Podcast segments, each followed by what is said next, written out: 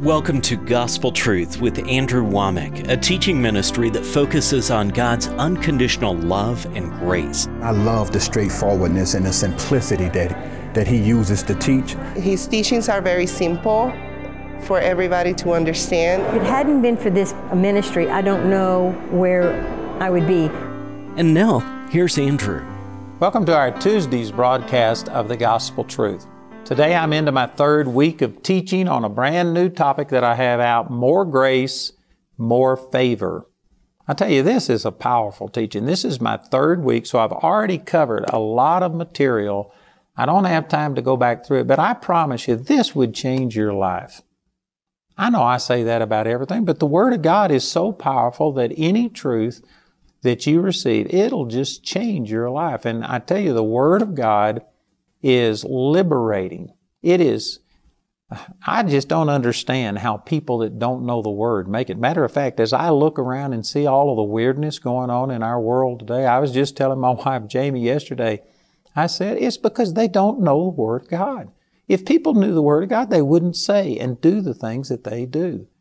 The Word is given to us to, you know, help us partake of the divine nature of God. 2 Peter chapter 1, verse 4. And people that don't know the Word of God, they just, they're ignorant. You know, let me use some verses here that, uh, again, I haven't got time to go back and summarize all this. I'm jumping right into the middle of this teaching. If you've missed any of this, you can go back to our website. You can watch the, uh, all of the programs. You can get these materials and they'll help you. But let me just jump into this. 1 John chapter 2 and verse 16. It says, For all that is in the world, the lust of the flesh, the lust of the eyes, and the pride of life is not of the Father, but is of the world.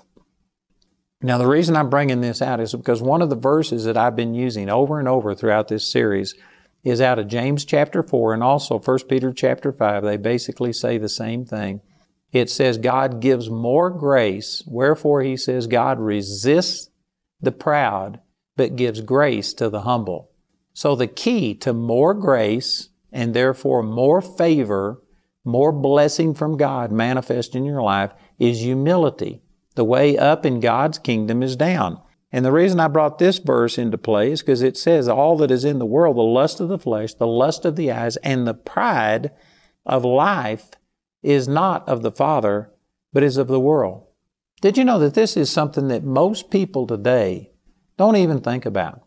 They have been so influenced by the world, the non Christian attitudes, the non biblical attitudes that are just, I mean, prevalent, dominant in our society, that they take pride in life. The Bible here says that that is not of the Father, but is of the world. Let me put that together with 1 Corinthians chapter 1 and it says in verse 18, For the preaching of the cross is to them that perish foolishness, but unto us which are saved it is the power of God. Boy, that is so descriptive. There are people today that the pride of life, they have been brought up in the world system. They've been brought up in a way of thinking that they just ridicule spiritual things. And it says that the preaching of the cross is to them that perish foolishness. Man, I could stay on that a long time. I need to move on, but that is, that is so descriptive of where we are. And then it says in verse 19, it says, For it is written, I will destroy the wisdom of the wise and will bring to nothing the understanding of the prudent. Where is the wise? Where is the scribe? Where is the disputer of this world? Hath not God made foolish the wisdom of this world. For after that, in the wisdom of God, the world by wisdom knew not God. It pleased God by the foolishness of preaching to save them that believe. Man, this is so descriptive of us today. We've got these people that have doctor's degrees, I mean multiple degrees. Did you know you could have 32 degrees and still be frozen? I'm not against people that have doctor's degrees, but I'm saying we exalt these people and we make them authorities. And these people couldn't come in out of the rain as far as common sense.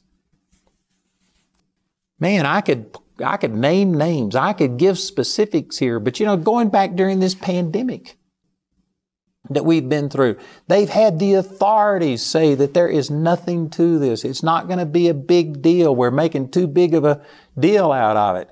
And then all of a sudden, it just explodes. And those same people come back and now say, this is a big deal and you're making too light of it and that we can't start back up. And I mean, they have contradicted themselves. They've said that you need to wear face mask. Then they say you don't need to wear a face mask and on and on we could go. And these people, you know, and it's, it's not limited to the pandemic, but I, I remember back when we had some of these hurricanes, this has been back a, uh, you know, more than a decade ago. But we had some hurricanes just devastate the United States. They all attributed it to global warming. And then the uh, Weather Center in Boulder, Colorado began to start making these predictions. And I forget the exact year. I don't have, I've got these stats, but I don't have them in front of me. They predicted like 16 named hurricanes in the next season. It was going to be devastating. Did you know how many we had? Zero. Now we had tropical storms, but named hurricanes, zero. They totally missed it. And people say, well, they just erred on the side of caution. No, it affected insurance rates. People couldn't get insurance on their homes because of these dire predictions and stuff. And I mean, they miss it all of the time. And yet this is the wisdom of the world and it's constantly being proven wrong. And yet people just drink the Kool-Aid, swallow these things. I tell you, I, the Word of God to me is absolute, uh, foundational. It is my plumb line that I compare everything with. And you know, I was just reading this morning, um, anyways, over in uh, Chronicles and in Psalms 105. But I was reading about how that the Lord has established the earth forever. It cannot be moved and on and on it goes and stuff. And see, this goes completely contrary to all of the uh, fragile earth things that we are destroying the earth, that we've only got 10 years left before uh, the, the world is inhabitable it goes against the Word of God. You could reject all of this extreme weirdo science, quote unquote science that is predicting the destruction of the world based on Scripture. God told us how the world is going to end and He is going to control it. We aren't going to be destroying it ourselves and on and on you could go. And I know that the wisdom of the world, there's many people watching this that think you are just absolutely crazy. Why don't you get back to teaching the Word of God and quit dealing with these other areas. I am sharing with you the Word of God. Now, I didn't turn over and read those verses because I'm trying to deal with another subject, but I'm saying that the Bible teaches that God, the earth isn't fragile. It is established forevermore. You or me are not going to destroy it. Now, does this mean that we go out and just trash the earth? No, I, I take care of things. I go out and walk on the roads in my area and I'm constantly picking up trash and wondering why would people litter and just throw stuff to the side of the road? Why would they want to do stuff like this? I'm not talking about, you know, just trashing the earth, but I am saying that the wisdom of this world and the things that they're proclaiming, I don't care how many doctor's degrees they've got. If it violates the Word of God, it's absolute foolishness. A lot of these people are sitting here proclaiming these things and they are claiming that they know more than everybody else and yet they can't even recognize that we were created, that we didn't evolve. The Bible says, Psalms 19, that the heavens are declaring the glory of God. That means to score with the mark so that, you know, it's like to inscribe God has left His signature everywhere. And some of these so-called brilliant people are so brilliant that they can't even figure out that we didn't come from slime. They think that a monkey is their uncle. Anyway, let me get on down here to the verses.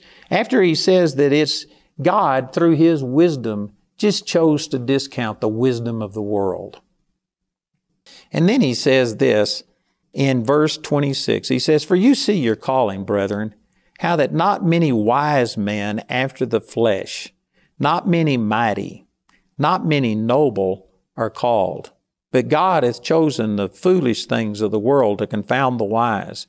And God hath chosen the weak things of the world to confound the things which are mighty, and base things of the world, and things which are despised hath God chosen, yea, and things which are not, to bring to naught things that are. Here's the reason he did it this way, that no flesh should glory in his presence. God chose weak people, weak things, to glorify Him, to magnify Him, so that when people see God through the person or through the uh, situation, that God gets the glory instead of the person. You know, today we have our vehicles are so computerized and, and technical and stuff that you nearly can't work on them yourself. You have to drive them to a shop and they plug it into a computer and this computer diagnoses and tells people what to do and stuff like this. But I remember back when I was a kid, my brother was a mechanic, still is a mechanic, and he worked on cars and stuff, and he could just fix about anything. And I tell you what, when all he had was just a few tools, wrenches and things like this, and when he fixed something, you know what? People looked at him and they didn't say, Oh, that is an awesome wrench that you've got. That is an amazing socket that you used. No, he just had these little base kind of tools and people looked at him and said, man, you are a great mechanic. Today, when people go in, they hook it up to that computer and the computer gets the credit. In a sense, see, this is what it's talking about. God doesn't choose the mighty, the wise, all of these kind of things. He chooses people that are, are nothing. Again, look at this that he doesn't choose many wise men after the flesh, not many mighty, not many noble are called. It's not because God is against people that have a lot of wisdom and a lot of talents and things like this. God, it says here, you see your calling, brother, and how that not many wise men are called. It's not that God doesn't love them and want to use them. It's that people who have all of these things going for them, they tend to trust in themselves. If God was to call them, say, into the ministry to represent Him, they would use their wisdom. They would preach in a way that glorifies them. And again, without me calling names, I could name some people right now, ministers, who this is what they do. When you come away from them, you are more impressed with them, with their education. You have to sit there with a dictionary to be able to look up the words. You know, I heard um, I forgot who this was now, but anyway, I heard, I heard it said that a really brilliant person isn't a person that speaks way up here so that nobody can understand him and stuff, but rather it, a brilliant person is a person that speaks down here on a level that anybody can understand him. A good communicator is a person who can communicate, make it so simple that anybody gets it, not just the select few that have been through cemetery, I mean seminary and have learned how to do these kind of things. So it's not that God is against people that have it all together. It's just people that have it all together tend to do things in a way that draws the credit and the glory towards themselves. And yet God said that His glory He would not share with another. So God chooses not many wise men after the flesh, not many mighty, not many noble, but God hath chosen the foolish things of the world to confound the wise. And God hath chosen the weak things of the world to confound the things which are mighty, and base things of the world, and things which are despised hath God chosen, yea, and things which are not, to bring to naught things that are, that no flesh should glory in His presence. You know, I am a prime example of this. I'm a college dropout. Uh, I'm a hick from Texas. Uh, if I was God, I wouldn't have chosen me. Uh, man, I just, there's all kinds of reasons that God could have chosen somebody besides me. I'm so thankful that He did choose me. And God uses me not because I'm the sharpest knife in the drawer, but because I've humbled myself. And when God uses me, He gets the glory, not me. You know, I remember a time that I ministered at Phipps Auditorium in Denver. And I forget now, there was two, three hundred people there. This has been 20 years ago or so. And I ministered in this auditorium. And my mother at that time was the one that was opening the mail and reading the letters and making the deposits and doing everything. And she got this letter from a man and she thought it was hilarious. So she brought it right into me. And anyway, this man was at my meetings at the Phipps Auditorium in Denver, Colorado. And he told me the story that uh, I forgot 10 years or 12 years, uh, quite a while before that meeting, he had felt called into the ministry. And when he made the commitment that he was going to become a minister, his wife said she did not want to be a minister. She did not want to be a minister's wife and go through all the things that ministers go through. And so anyway, his wife divorced him, took the kids and left. And it devastated this man. And he thought, how could God ever use me? I'm such a wreck. And he came to my meeting, he heard me, and in this letter he wrote, but after seeing how God used you, a hick from Texas, he says, if God can use you, God can use anybody. He says, I decided I'm going to go into the ministry and fulfill the call of God on my life. And my mother just thought that was hilarious and brought that letter in to me, but I understood exactly what he was saying. You know, during this meeting, I remember that we saw blind eyes open. We saw miracles happen. And people, when they, when they see the power of God flow through me, and they realize that I'm not the sharpest knife in the drawer. I may not be a silver vessel, but I'm a surrendered vessel. And when God uses me and miracles happen, you know what? God gets the credit, not me. That's the reason that it says. It specifically says the reason he did this is so that no flesh should glory in his presence, so that nobody could take credit. God uses us in spite of ourselves, and this is one of the reasons that he delights in using people that the world looks at as unqualified. You know, some of you watching this, you may feel like that you have never been the best at anything. You know, I was never the best at anything. In my neighborhood, among the kids in my neighborhood, you know, I could do things, but as far as like when we got to high school, I was in a high school that had 2,500 kids in it. I was never the best at football or any of these kind of things. Matter of fact, I remember during a divisional playoff in football, I was the center on the team. And we were backed up against our goal line. And because, you know, we were nearly on the goal line and we were having to punt, the guy couldn't stand back 15 yards the way he normally did. He was only like 11 or 12 yards. And so I centered the ball to him and I centered it high. He also was afraid of stepping on the back part of the goal line, which would have been a safety. And so he stepped forward and anyway, because of it, the ball was high. It went right through his hands he, he, uh, and it went into the end zone. And anyway, they recovered and we lost the division championship by two points. And it wasn't only me, it was also the guy. I mean, he, it was right here. He could have caught it, but nonetheless, I was the one that the whole school, 2,500 people, blamed for losing the divisional championship. I was never the worst. I was never the best. I just messed up. And yet, you know, God chose me. Man, I, that's just amazing to me. You know, people, they want to go out and they choose the brightest and the best. That's not the way that God is. And it's not because God has anything against people that do things better than I do and do things. It's just that people who can do things on their own tend to do it on their own. They tend not to be God dependent. Matter of fact, this same man that I was telling you about wrote this letter from being at that meeting in Denver. He even started his letter by saying, Why do you have to be a hick from Texas for God to use you? And then he mentioned Kenneth Hagin and Kenneth Copeland and a few other people. And one of the things that we all had in common was that we were all hicks from Texas. It's just the fact that people who are hicks from Texas know that God, I can't do this. I need you.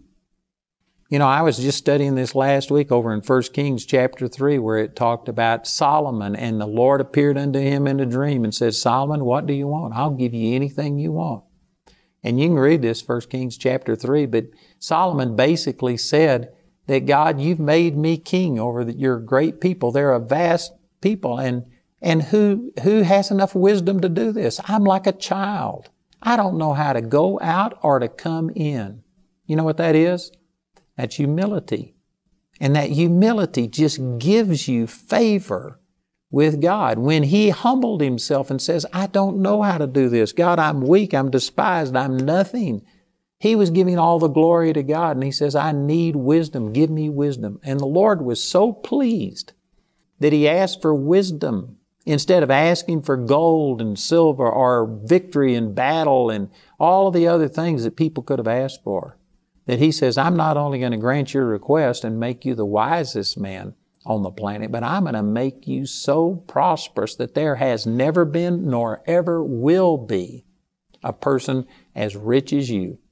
You can look anywhere in the world today, find the richest person in the world today, and Solomon was much greater than that and it came as a byproduct. It wasn't God. God doesn't mind us having things. He just wants it to be in the proper order. He wants us to seek first the kingdom of God. And then He'll add these other things to us. God is El Shaddai. He's not El Cheapo. God is not against you prospering and having things, but He dislikes you seeking these things ahead of Him.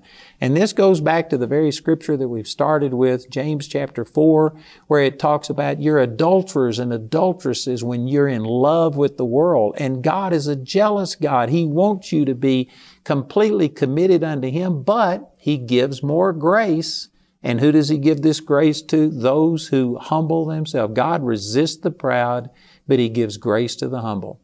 None of us are seeking God the way that we should. None of us are doing everything the way we should. We have to depend upon the grace of God. And how do we get more grace? Through humbling ourselves.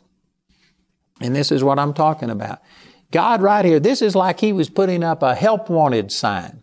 And he put up the sign. Most of us would say help wanted. If you are a college graduate, if you have this degree, if you have this talent, if you have this ability, apply within. God, he puts up a sign says help wanted. If you're weak, if you're base, if you're nothing, if you're despised, if you're a weak thing, apply within. Man, that's awesome.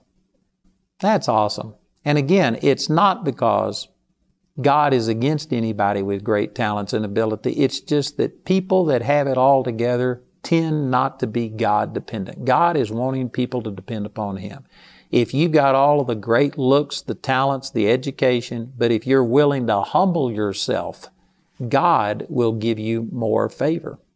That's what this teaching is all about. If you want more grace and more favor in your life, which is what this book is about, the way up is down. You've got to humble yourself. You've got to come to a place to where you don't promote yourself.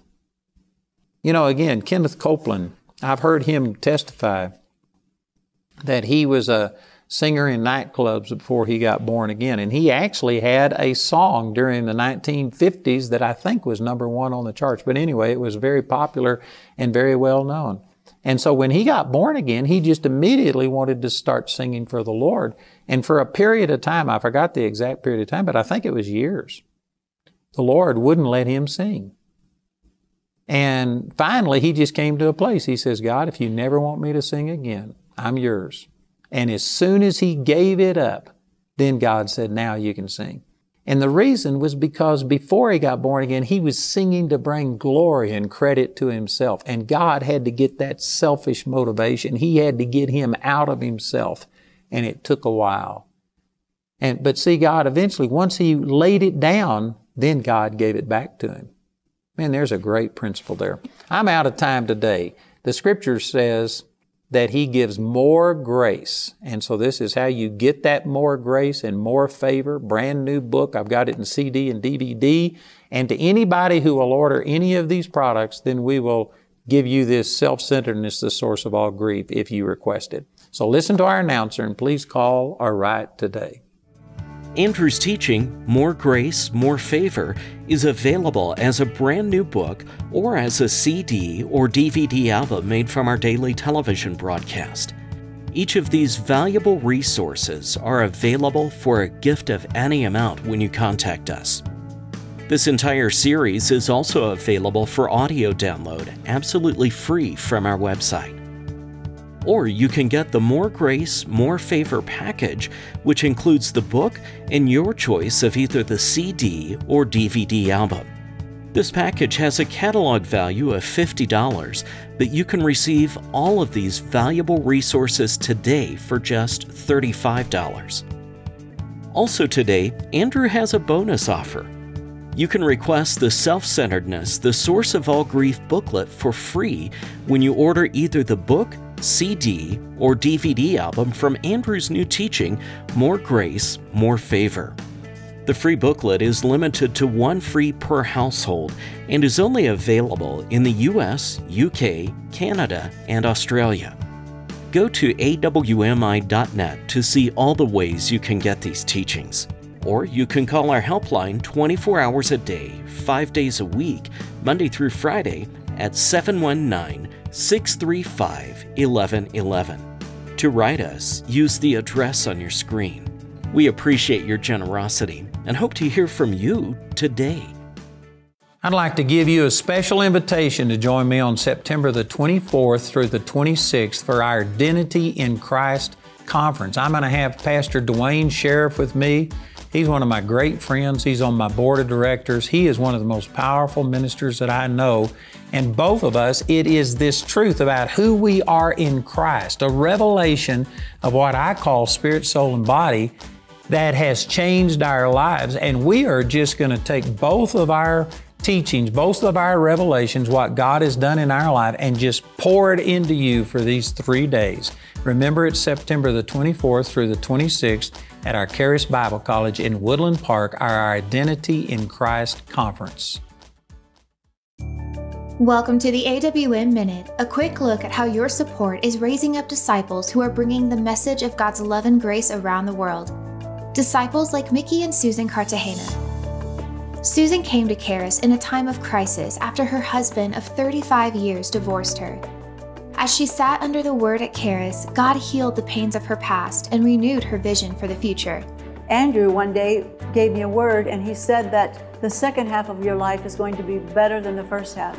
After graduating, Susan got married to Mickey, a fellow student, and together they now minister in Colombia, teaching the same truths that set them free. Thank you, friends and partners, for providing a place where people like Susan can get a renewed vision for their life and then go out and share it with others. To see their full story, visit awmi.net today.